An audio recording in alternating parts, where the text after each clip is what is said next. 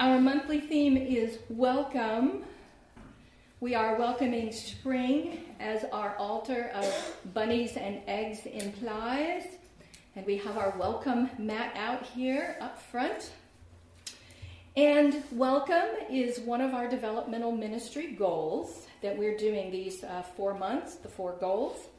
So, in your developmental ministry application, you said that as a caring community, we want to deepen and broaden our capacity to welcome and engage a variety of people, including families with young children, people with physical and neurological challenges, people of differing cultures, ethnicities, and races, and people of a variety of sexual orientations and gender identities. So there is really so much involved in becoming even more welcoming than you already are. Something that Carol Johnson, our board president, said to me a couple weeks ago that she had been looking at some of the writings and thoughts people have about change. And she said that in that uh, writing, it said that it's harder to go from good to great than from gr- going from eh, not so great to good. And I can see that because y'all are a good congregation, a healthy congregation in so many ways. And you can just rest on that. I mean, that's that's the easy thing to do when you're good. But my sense, based on your developmental ministry aspirations and your vision for this congregation, is that you want to be great. You want to be welcoming to everybody unequivocally in all ways. So, certainly, a lot of this idea of welcome rest uh, on how we treat those who come here and how we include them, and above all, how we are willing to be changed by them. And then, because that's a lot about how, how we are, uh, and I know from comments that I hear from visitors that generally we are experienced as very warm and welcoming people. And then there are some other welcoming ways that aren't so much about how we behave as people, but they're about other kinds of choices that we make. About things like signage and images that we use and forms that people fill out to do different things. Those images and symbols and forms and signs, they can also uh, be welcoming more or less. And so there's really many layers to this welcoming thing and how the welcome is not only in our behavior, but even in how the building appears, how the building functions, in our social media, the images that we show in worship and elsewhere. And although what I'm going to be talking about today might seem like a small thing, it is really large and important and vital in many ways, especially when it comes to welcoming. Mm soon we are going to be changing our congregational name tags for members. And uh, one main reason is that they are not easy to read for folks with any kind of visual challenges or troubles. My eyes are pretty good, and I can't read them from more than a foot away. And when everyone knows everyone, our name tags uh, don't seem so important. But people come here every week who don't know us. Uh, and uh, I know as a visitor, I would personally not feel comfortable zoning my eyes in six inches away from anybody's name tag.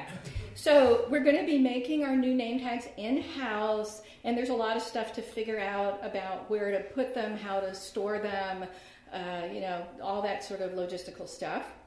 So, and as we transition to these new and larger name tags over the next few months, uh, in them is another opportunity to be more welcoming. And that is by having our personal gender pronouns on our name tags. And I'm talking about words like he, she, they, per, and other forms, and also all of those indirect and possessive forms like theirs, him, hers, pers, them, his, etc. Referring to people in the way that they want to be referred to is so critical for the deeper kind of welcoming we want to have here. One of my struggles with this sermon this morning is I didn't want it to be all kind of uh, you know, lectury and all of that. So I'm trying to balance sort of information sharing, teaching, if you will, with really getting into the spiritual aspects of this. So, first, I do want to talk about the pronouns and why they matter, which happens in a bigger context. All of us have three very important ways to understand and identify ourselves. And we have many, many more than three, but the three that relate to sex and gender are core and central to most of our identities. And what I'm talking about is biological sex, sexual orientation, and gender identity. And I'm not going to get into unpacking these a whole lot because, like, that could be a whole a day long, easily workshop, which would be great. I just have some really basic critical points to make. Um, these three ways of understanding our identity are completely different from one another. In other words, they are independent. So the fact that you might be biologically male says nothing about what your sexual orientation and your gender identity are or will be. So these three ways are not automatically related, but independent ways of identifying ourselves. So, biological sex is about your physical, genetic, and hormonal structures that determine your biological sex. We're talking about your genitals, your reproductive organs, the hormonal systems that affect those, and also your chromosomes, your very genetic structure. Sexual orientation is about who you are attracted to sexually.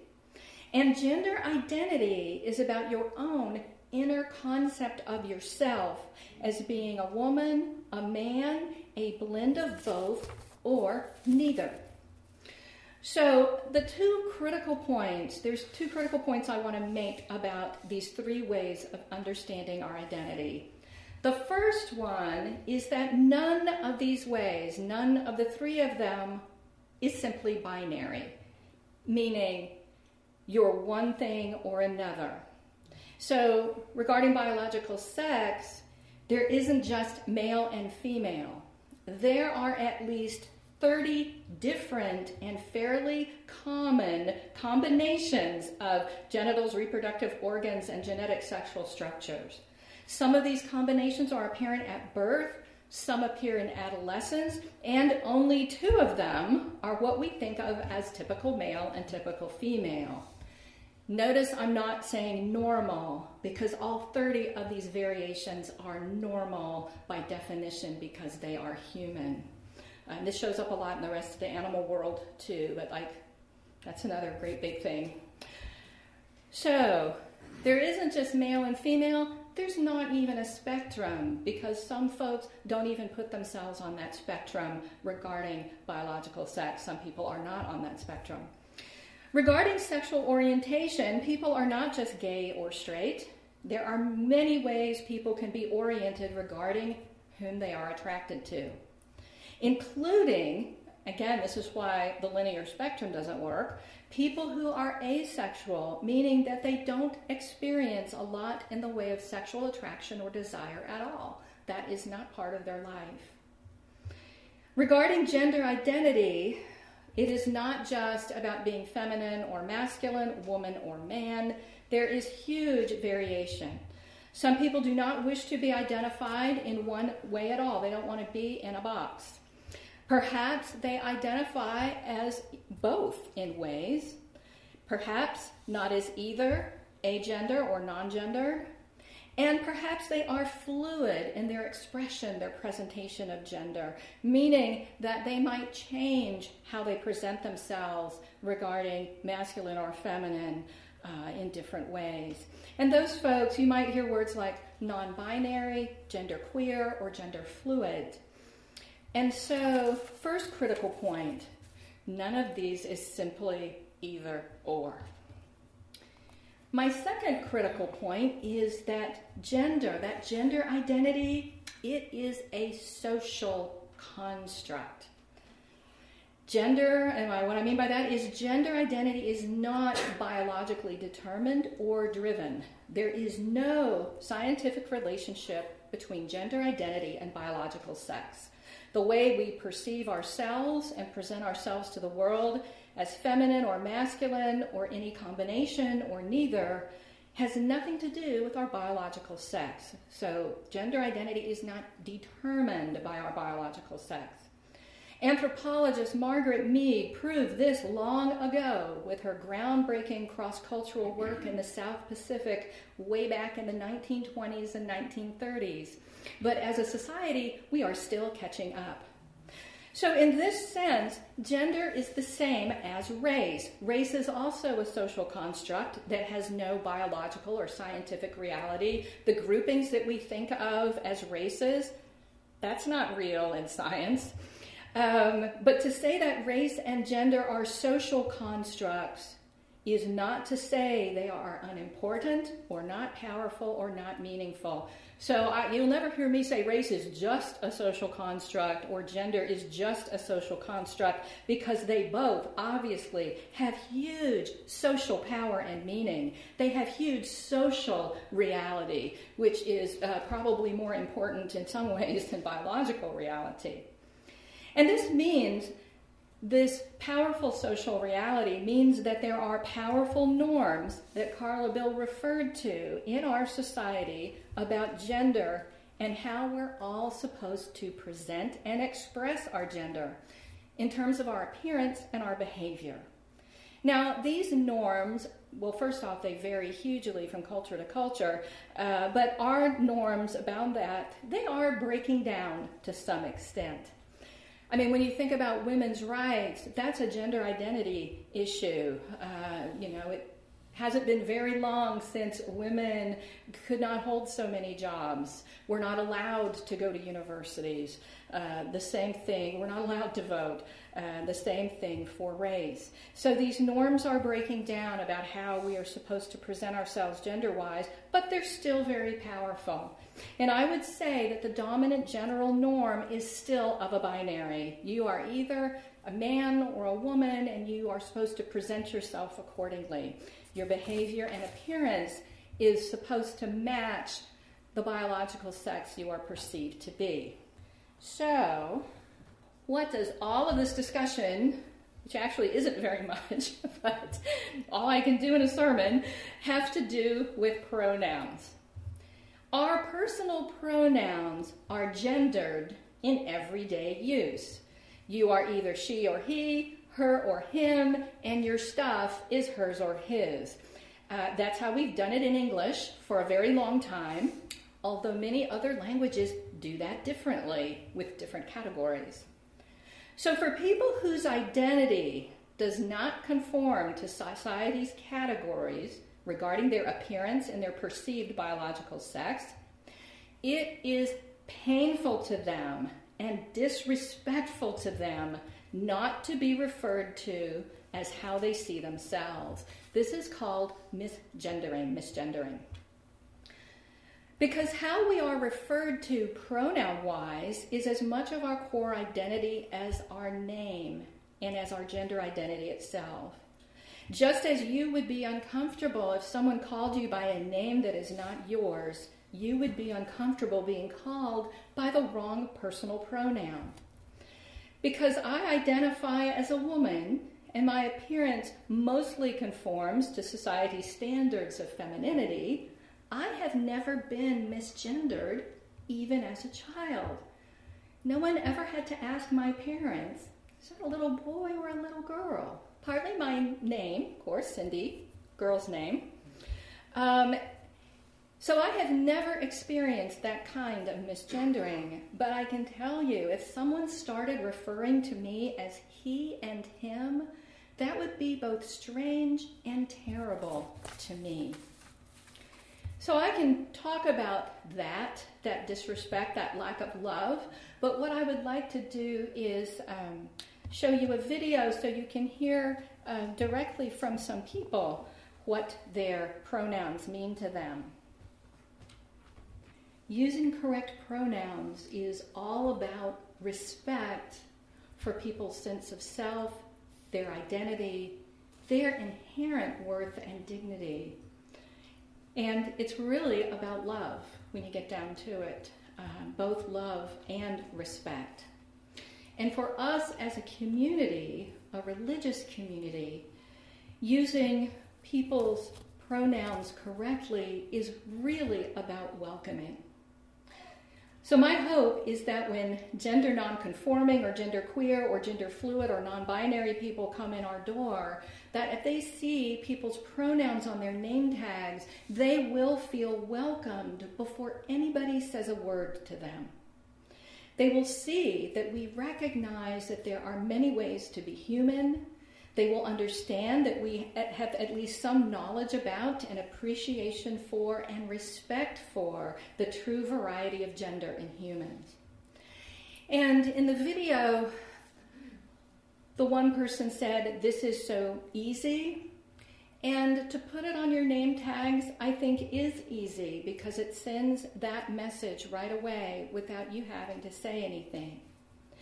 At the same time, it is a change and it may not seem easy to you. This is a lot to take in, I believe, a lot to grasp at a deep level. And I am happy to talk to you about that if you uh, are struggling with this in any way. Um, and I really, you know, putting your gender pronouns on your name tag is going to be a choice for you to make. Um, you're all adults, no one rules you here. Um, not me, not the board, not anyone else, of course. It's your choice. And as Alex Kapitan said in our reading this morning, I hope your choice is love um, in this case. I hope that's the choice you will make uh, at some point. And I have a couple of handouts up here. They are two different handouts, both are two sided. Um, you can come up after the service and, and get them that really I think are just super helpful in kind of uh, outlining some more of what I said. So, here are some important ideas that I hope will make it um, easier for you. Um, it is really important for those of us who appear to be gender conforming to identify our correct pronouns too. In other words, if only non binary or genderqueer people have their pronouns on their name tags, then that's really kind of a bias. We're singling them out, going, oh, you're the ones that need to tell us how to name you. Ugh. So we all do it. Um, as someone said in the video, it's best not to use the phrase preferred pronouns because this implies that the pronouns people use really don't belong to them, but are just preferred by them, and that somewhere they have real, their real pronouns. Uh, so just your pronouns. And the best way to do this is like, you know, as, as this is something that's not visible uh, on the outside of how people are. And so the best way to do this and this was a change for sure in how we meet people, is when you meet someone to ask, to introduce yourself, what pronouns do you use? And state your own. And that will be so much easier if they're right there on your name tag. Because you, you can't guess, and you should not guess or assume, because that's kind of part of the struggle for people. Is, as you heard, folks make assumptions.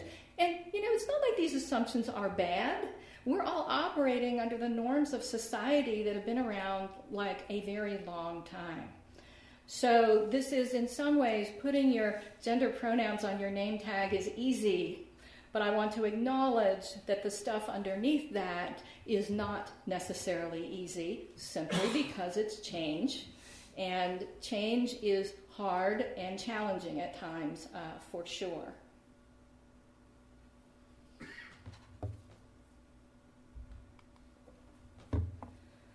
All of our pronouns are profound, meaning they go to the depths of our being, and they have so much significance for us. They are critical to our sense of self and identity, just like our names. When Hunter College professor Courtney Martin was pregnant with her first child, she chose not to ask about her baby's biological sex before birth. And after her child was born and named Maya Martin Elizabeth Cary, Martin wrote, I don't want her gender to be the primary influence on her identity, especially not at such a young age. I want her curiosity, her innate attractions, her growing range of abilities in language, and her relationships to feel like the defining influences on who she is becoming. I want my arms to be so wide, my language to be so generous that no way of her self expression feels off limits, either because it fits the stereotype or defies it. I know I can't build a wall between her and the world. The world is inside our family. The world is inside our house. The world is inside me. I can only hope that her gender feels like a creative force, not a constraint, like something to play with rather than something to be restricted by. I want that for her, and I realize I want that for me. I hope that for each of us, our gender identities can be a source of creativity, of freedom, of liberation, not restriction or constraint.